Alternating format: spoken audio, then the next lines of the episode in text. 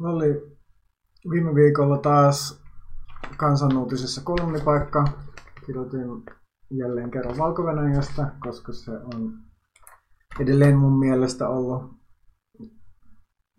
tärkeimpiä aiheita Itä-Euroopassa ja, ja entisen Neuvostoliiton alueella tämän vuoden loppupuolella, vaikka tietysti Venäjälläkin on, on tapahtunut kaikenlaista, mutta, mutta valko on liikkeiden ja protestien kanssa tärkeämpi. Ja itse asiassa tätä juttua kirjoittaessa se juttu muuttui täysin, koska mun fiilikset, kun mä aloitin kirjoittaa tätä juttua vähän, tai aika tarkalleen viikko sitten, viikko sitten, niin oli, että kaikki on hävitty. Ja aivan turhaa kaikki liberaalien lämpimät solidaarisuuden osoitukset valko kansalle, kun, kun protestit on murskattu. Mutta sitten kun mä vähän aloin taas katsoa, että mitä olikaan tarkemmin kuukauden aikana tapahtunut, niin, niin tilanne ei vaikuttanut ihan yhtä synkältä kuin mä alun perin oletin, vaikka se kyllä on aika synkkä sikäli, että mielenosoitukset on pienentynyt, yleislaku ei ole onnistunut. Oikeastaan käytännössä kaikki oppositioliikkeen johtajat ja suuri osa merkittävistä toimijoista joko vankilassa tai, tai maanpaossa. Juuri kukaan ei enää pysty toimimaan valko sisällä, mutta siltikin on, on erilaisia mahdollisuuksia olemassa esimerkiksi, jotka liittyvät esimerkiksi poliittiseen tilanteeseen, koska sen, mitä Suomessa ei ole ehkä niin paljon seurattu ja kiinnitetty huomiota on siihen, että syyskuun alussa kuitenkin Venäjä jo teki johtopäätökset, että se valko regiimi ei ole stabiili tämän, tämän tota, Lukashenkan johdolla ja Lukashenko nimenomaan lupas lähteä pois ja se toista toissa, toissa perjantaina itse asiassa uudestaan juurikin sen jälkeen, kun Venäjän ulkoministeri Lavrov oli käynyt valko niin Lukashenko sitten, sitten puheessaan lupasi lähteä sitä myötä, kun perustuslaki on valmis. Ja sitä ei tietysti voi, voi ennustaa, että tuleeko Lukashenko sitten oikeasti lähtemään vai ei. On Venäjällä toimittajat kirjoittaa vedoten, vedoten salaisiin lähteisiin Venäjän diplomaattipiirissä, että Lukashenko on jo kaksi perustuslaki luonnosta hylännyt. Mutta siltikin voi olla, että, että Venäjän kuitenkin okei, okay, että, että tämä tilanne on osoittanut, että valko on, on Venäjän etupiirissä. Länsimaat ei ole valmiita niin kuin pistää kovaa kovaa vastaan ja takaa valko riippumattomuutta, mutta Venäjälläkään ei ole tietenkään ideaalitilanne tällainen systeemi, jossa kansa on selvästikin Lukashenko ja vallanpitäjä vastaan. Eli Venäjälle voisi olla edullisempaa vaihtaa Lukashenko johonkin toiseen hallitsija, joka kuitenkin on Venäjän mielinen ja, ja pyrkii sitten tähän valtioliittoon Venäjän kanssa, koska, koska, tai ainakin jonkinlaiseen tällaiseen läheisempään taloudelliseen yhteistyöhön. Että sinänsä tällaiset ja se on periaatteessa mahdollista, koska geopoliittiset kysymykset ei valko protesteissa toisin kuin Ukrainassa ole ollut lähellä. Siellä ei varsinaisesti niin kuin näissä valko mielenosoituksissa niissä ei vaadita esimerkiksi EU-jäsenyyttä tai muuta lähentymistä länsimaihin, siellä lähinnä vaan vaaditaan rehellisiä valeja ja oikeusvaltioita ja tämän tyylisiä juttuja. Eli Eli Venäjä saattaa, ja sitten myöskin Lukashenko ei ole ollut Venäjälle niin kuin mikään ideaali vallanpitäjä, koska se on aina niin kuin jatkuvasti luvannut asioita, jatkuvasti Venäjä on subventoinut valko taloutta, mutta sitten heti kun on tullut aika laittaa lupaukset käytäntöön, niin Lukashenko ei ole pistänyt mitään näitä lupauksia käyttöön, vaan on, on pelkästään sitten kääntynytkin länsimaiden puoleen ja viimeksi tällä tavalla kävi 2015, kun poliittiset vangit vapautettiin. Siellä oli siis vastaava, ei, ei yhtä suuri, mutta kuitenkin merkittävä protestiaalto 2010, jonka sitten jälkeen oli presidenttiehdokkaita ja, ja, ja muitakin aktivisteja vankilassa. Ja näistä sitten viimeiset kuusi poliittista vankia vapautettiin 2015, jolloin sitten länsimaat taas poisti valko vastaisia pakotteita. Ja sama voi sitten tietysti teoriassa käydä uudestaan, mutta voi olla, että länsimaillakin on sillä tavalla jo kärsivällisyys Lukashenkon kanssa loppunut ja sitten on myös, myös protestit osoittanut, että ne jatkuvat. Eli välttämättä Lukashenkolle ei ole enää sellaista poliittista pelivaraa niin kuin tasapainotella länsimainen ja Venäjän välillä. Että okei, tämä ei tietystikään tarkoita sitä, että olisi toivoa, että tämän, tämän hetkinen protestiliike välttämättä niin kuin sitten vallan kumoaa, mutta kuitenkin jonkinlaisia tällaisia mahdollisuuksia on olemassa. Ja tietystikin äh, protestiliikkeen päämäärä on osoittaa, että ihmiset ei, ei lähde kotiin, että tilanne ei ole vakaa ja, ja mahdollisestikin sitten muiden maiden intressissä on pyrkiä valko tulevaisuuteen ja myös Venäjän intresseissä pyrkiä valko tulevaisuuden ilman Lukashenkaa. No, ja tosiaan, niin, mutta silloin 2015 silloin vapautettiin kuusi poliittista vankia, mutta nyt poliittisia vankia jo tullut yli 140, mikä kertoo osaltaan näiden mielenosoitusten suuresta mittakaavasta. Kiinniottajahan on ihan käsittämätön määrä, jotenkin tilastojen mukaan yli 25 tai 30 000.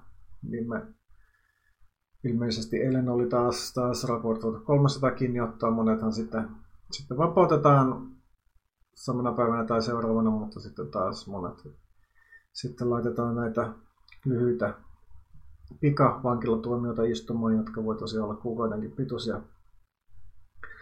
Ja tosiaan osa näistä, kaksi näistä 2015 vapautetuista poliittisista vangeista oli anarkista, Ihara Linevich ja Mikolai Jadok, jotka oli vangittu tällaisista suoran toiminnan iskuista sitten 2010 protestien tiimoilta. Ja mm, he oli tosiaan kieltäytyneet anomasta armahdusta Lukasenkalta ja sen takia he olivat pidemmän aikaa vankilassa kuin monet muut, mutta heidät kuitenkin ikään kuin sitten tällä lailla pakkoarmahdettiin, jotta sitten Lukasenko voisi saada länsimaalta pako, pakotteet peru, perutuksi, mutta he molemmat on nyt jälleen vangittu. Ja Ihara Linevis otettiin kiinni 28. ja 29. lokakuuta välisenä yönä. Hän oli ylittänyt valko rajan kolmen muun anarkistin kanssa. Ja tässä oli kyse tällaisesta partisaaniryhmästä, joka pyrki tällaiseen omaisuuteen kohdistuvan sabotaasin avulla esimerkiksi poliisiautojen vastaisen sabotaasin alueella Soligorski ja Mosirin alueella sitten vähän radikalisoida tätä protestiliikehdintää. Edelleen kuitenkin mun nähdäkseni väkivallattomia iskuja, vaikka he kiinni ottaessa olivat kyllä aseistautuneita, mutta näitä aseita ei sitten kuitenkaan käytetty. Ja näistä tosiaan sitten yksi kiinni otettu oli, anarkisti oli myös myös jo kymmenen vuotta ollut Mannalla, että hän oli ollut Mannalla pilleskelemässä jotain vuoden 2010 protestialon jälkeen. Mutta heitä ei tosiaan juurikaan monet ihmisoikeusjärjestöt tue, koska on ollut sitä mieltä, että tässä on kyseessä tällainen ehkä liian radikaali toiminta sitä huolimatta, että, että edelleen väkivallattomasta toiminnasta on kyse, mutta kuitenkin maanalaisesta ja sitten tällaisesta sabotaasista. Sitä huolimatta, että heitähän uhkaa itse asiassa valko lainsäädännön mukaan kuoleman rangaistus, koska ne voidaan tulkita terrorismiksi ja sitten terrorismista voi saada kuoleman rangaistuksen. Myös Mikolai Chadok hänet pidätettiin 11. marraskuuta. Hän oli myös ollut maannalla jo niin vaaleja ennen, koska ennen vaaleja jo häntä tuli poliisit etsimään hänen kotoa, mutta onnistui kuitenkin kolmisen kuukautta tai yli kolme kuukautta piileskellä Minskissä ja samalla ylläpitää tällaista Telegram-kanavaa, jossa sitten tuli jopa, jolle tuli jopa 13 000 tilaajaa, koska Telegram-kanavat on tosiaan ollut ehkä tämmöinen valko protestien tärkeimpiä tiedotuskanavia, koska Telegramia on, on hankalampaa blokata kuin tavallisia nettisivuja tai, tai jotain muita pikaviestipalvelumia. Telegramissahan tosiaan voi, voi viestittelyn lisäksi myös, myös ylläpitää kanavia. Tosin nyt on tullut raportteja valko että Telegramia on, on lähes mahdotonta käyttää, että ehkä siellä viranomaiset on keksinyt jotain tapoja blokata Telegramia, mutta joka tapauksessa Jadokin kanava oli hyvin, tai vaikka olikin radikaalin anarkistinen ja, ja joltain osin ehkä vähän eri linjoilla kuin, kuin monet muut oppositiotoimijat, niin siltikin oli valtavasti tilaajia, mutta ikävä kyllä sitten mikä laita siinä kuusi tuntia heti pidätyksen jälkeen kidutettiin ja hakattiin, annettiin kaasua. En ehkä pidä, mutta tässä tarpeen mennä yksityiskohtiin, niitä on asian ajan välityksellä jonkin verran tullut tietoja siitä. Ja noissa sitten, sitten hän luovutti kaikki salasanansa näille näihin pikaviestipalveluihin. Ja sitten valko KGB, sellainen poliisi sitä kaappasi Nikolain kanoon ja lähetti sinne lukuja viestejä tästä, tästä kidutuksesta, että se nyt tietysti kertoo, että minkälaisia voimia tällä protestiliikkeellä on vastassa, että heille on naurun aihe tällainen oppositio aktivisti ja anarkistien kiduttaminen. Mutta missään tapauksessa ei ole protesti mihinkään sammunut. Tosiaan toisessa viikonloppuna vaihdettiin strategiaa, siirryttiin tällaisiin niin lähiömarsseihin ideaali, että hajautettu protesti Minskissä ja muissa kaupungeissa sitten on vaikeampi poliisi hajottaa ja jonkin verran, jonkin verran siinä onnistuttiin. Minskissä oli esimerkiksi 60 tällaista marssia. Nyt eilen oli, oli tosiaan pakkasta Minskissä, mutta sitä olimatta ainakin Telegramin mukaan oli 53 kokoontumispaikkaa ilmeisesti niissä kaikissa. Ja oli jonkinasteinen tapahtuma, että Ehkä jonkin verran protestia ja 300 kiinniottoa oli tosiaan.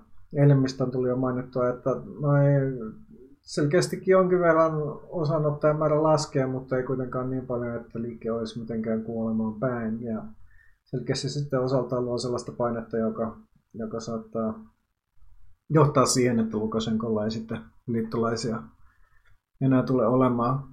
Mutta poliisiotteita tosiaan, no mä en muista näin näissä mun kolumneissa kauheasti ja, ja podcasteissa, videoissakin kertonut kauheasti kidutusjutuista. Ne on todella masentavia, luin aika karmea juttu, mitä oli melkein niin kuin uh, raasti jo elokuussa raiskattu yhtä ilmeisesti satunnaista mielenosoituksia osallistujia vieläkin niin kuin, kun uh, toipumassa tästä ja varmaankin pitää ulkomaille lähettää leikkaukseen leikkauksia tosiaan, yksityiskohtaisia kuvauksia, mutta se ei ehkä niin kuin ole, mun tyyliä näissä tällaiset, en tiedä, motivoiko ihmisiä toimimaan lukemaan tällaisia niin kuin, niin kuin juttuja mellakkopoliisien sadistisesta toiminnasta.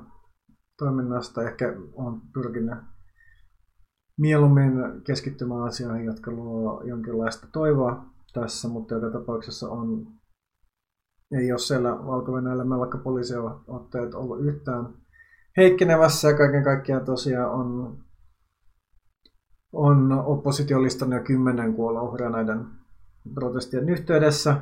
Että varsinaisessa mielenosoituksessa tosi vain kaksi. Toinen sen, sen poliisi pieksi kuoliaksi ja sitten toinen teki polttoitsemurhan siellä. Mutta on, on kolme muuta henkeä, joiden itsemurhia epäillä lavastetuksia, että on, on tapahtunut itsemurha jotenkin epäilyttävissä olosuhteissa. Ja sitten viisi sitten on kuollut, kuollut muussakin kiinniottotilanteessa tai vankilassa pahoinpitelyn seurauksena. Ja näistä sitten viimeisin Romban Bondarenko 11. marraskuuta. Nyt oli ilmeisesti vielä toinen tapaus, jossa oli juurikin vankilasta joku päässyt, mutta sitten sai sydänkohtauksia. Sehän tietysti, tietysti tutkintavankilassa niin, niin voi olla aika äärimmäiset olosuhteet ja varmastikin ne on voinut osaltaan tähän kuolemaan aiheuttaa.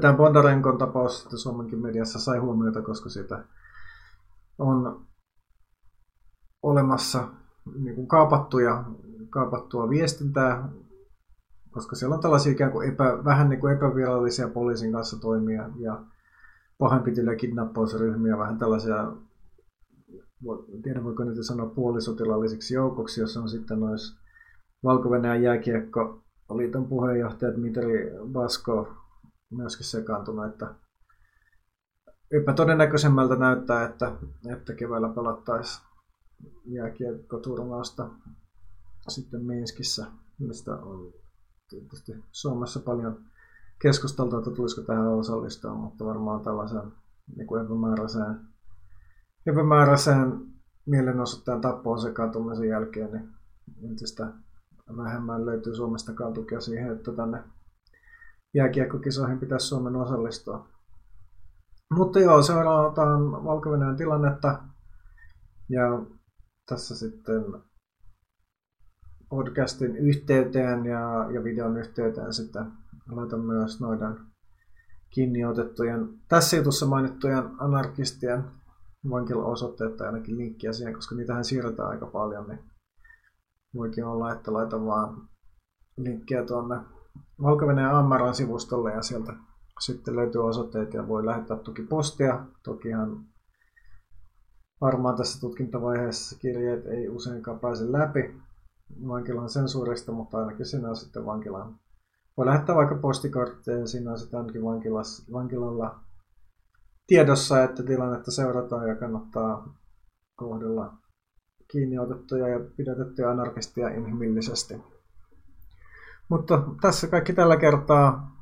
Jatketaan varmaan edelleen tuon valko asioista, valko asioihin ottamaan kantaa näillä kanavilla ja, ja mui, muita teemoja ehkä lähiaikoina mulla on edelleenkin paljon pidemmän aika erilaisia tällaisia niin kuin omia aktivistikokemuksia pohdiskeleva kirjoitus, koska, koska tosiaan aktivismi on nyt ehkä ollut viimeiset pari vuotta ensimmäistä kertaa muotia taas tavallaan hyvin pitkän ajan jälkeen. Välillähän sitten oli myös aika kausi, aktivistit ei halunnut ollenkaan, ollenkaan viitata itseensä aktivisteina ja koko aktivismi käsitettä kritisoitiin.